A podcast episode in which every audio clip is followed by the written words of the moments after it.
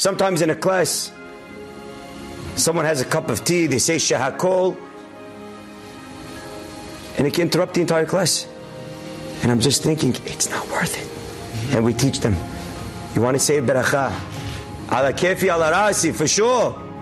But just don't ever minimize the power of one word of Torah. You know, I mean, it's huge. But you're stopping people that are learning Torah, they're holding up the globe.